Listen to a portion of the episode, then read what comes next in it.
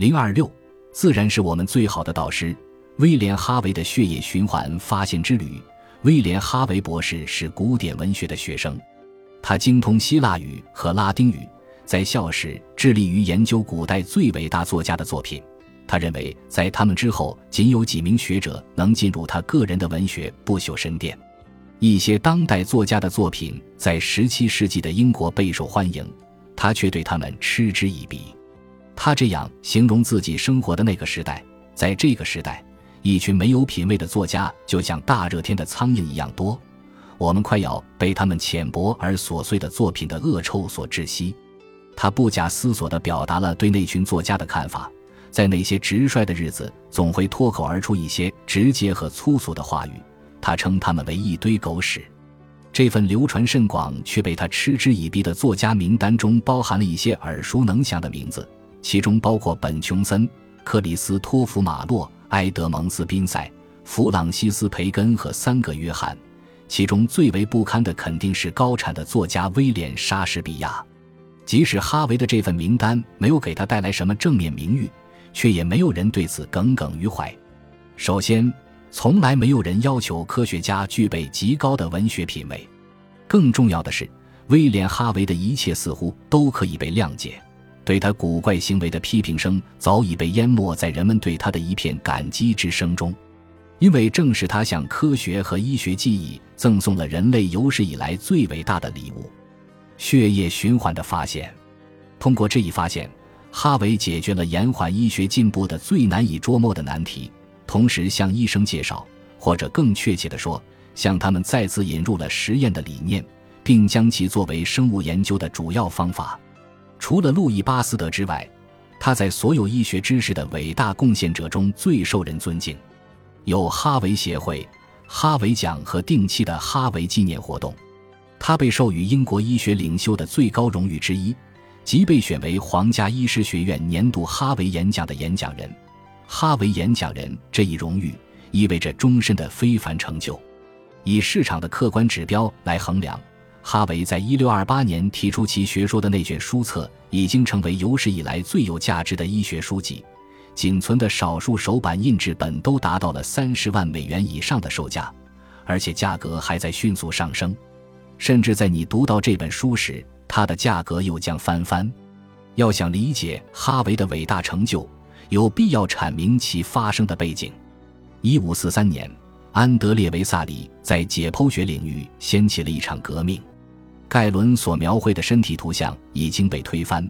人类结构的现实不再受推理和猜测所主导。但这位年轻的比利时人所做的不仅仅是用事实取代古老的错误。当他与这位备受尊敬的权威者不一致时，他展示了怀疑主义的重要性，即相信任何人只要通过不懈努力获得可信的证据，便没有什么不可推翻。最重要的是，他创造了一种风气，让任何关注并勇于独立观察的人不再受困于传统的错误推测，即便这些推测在当时被奉为公认的智慧。正是这种知识导向的氛围培养了伽利略、牛顿、波义尔以及一小群天资并不过人却意志坚定的人才的求知欲。正是由于这种求知欲，我们认为现代科学诞生于17世纪，威廉·哈维便是他最早的开创者之一。尽管盖伦已经无法阻拦这涌现的解剖结构真相，但他那只冰冷之手仍然沉重地压在对于身体结构的理解之上。对于17世纪初的医生来说，肝脏仍然是所有血液的来源。人们认为肠道将消化的食物运送到肝脏，由肝脏深部充足的柔软组织将其制造为血液。一旦食物转化为血液，它就会通过静脉被送到身体的各个部位，用暗红色的液体浸透组织。这些液体在被组织消耗的同时不断被食物补充，如同某个永不停歇的灌溉系统。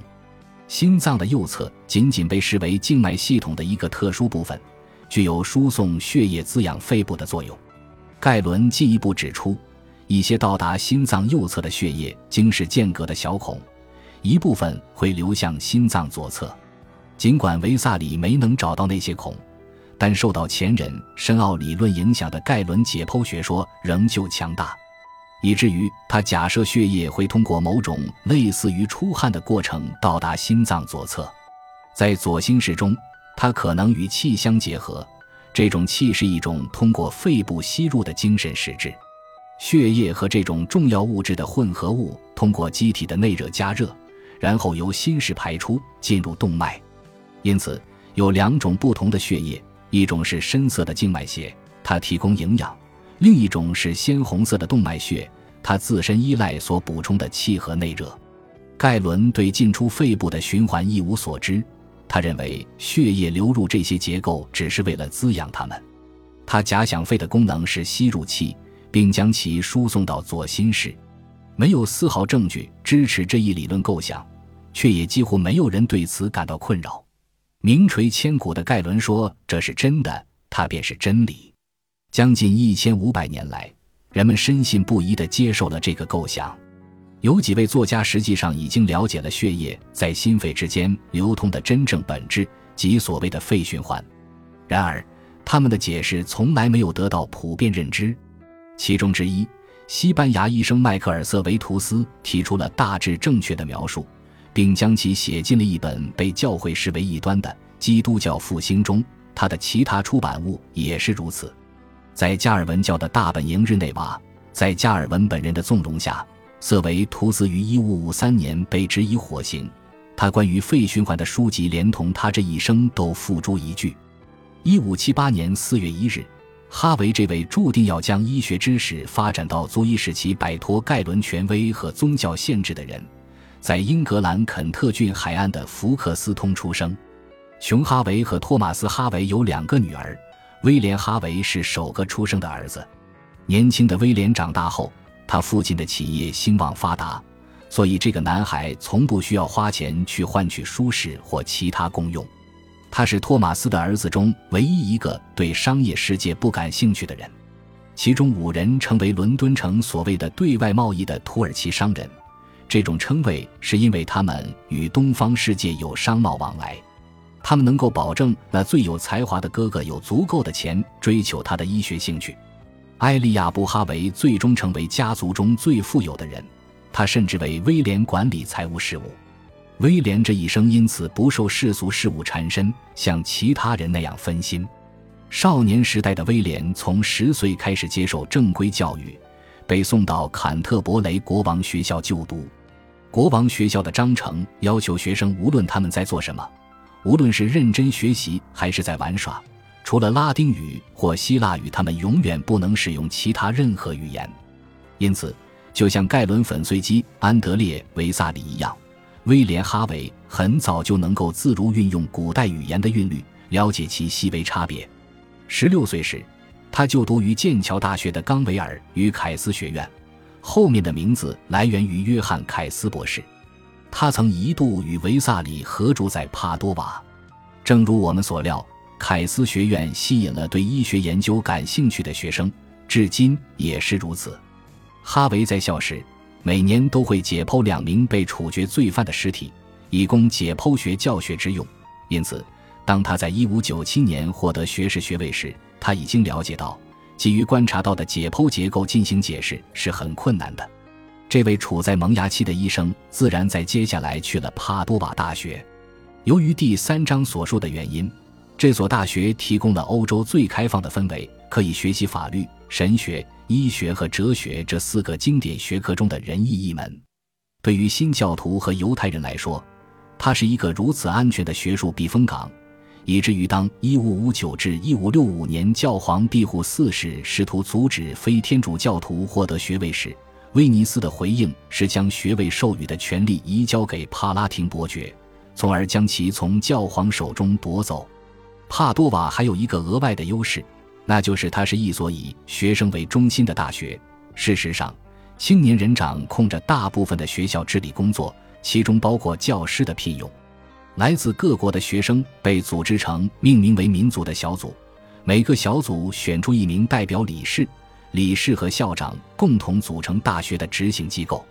然而，帕多瓦的主要吸引力在于他的教师明星云集，无论是过去还是现在。在威廉·哈维眼中，最伟大的莫过于吉拉洛莫·法布里奇奥，也被称为阿卡彭登的法布里修斯，是同样才华横溢的加布里埃勒·法洛皮奥的继任者。有人将他们比喻为精妙的输卵管，每一代卵子都要通过其才能进行生殖分配。伽利略·伽利莱是这所大学的数学教授，这一事实似乎与哈维并无关联。而法布里修斯是哈维最崇拜的老师，他对胚胎和胎儿形成的研究在很大程度上决定了这位英国医生的一些研究的方向。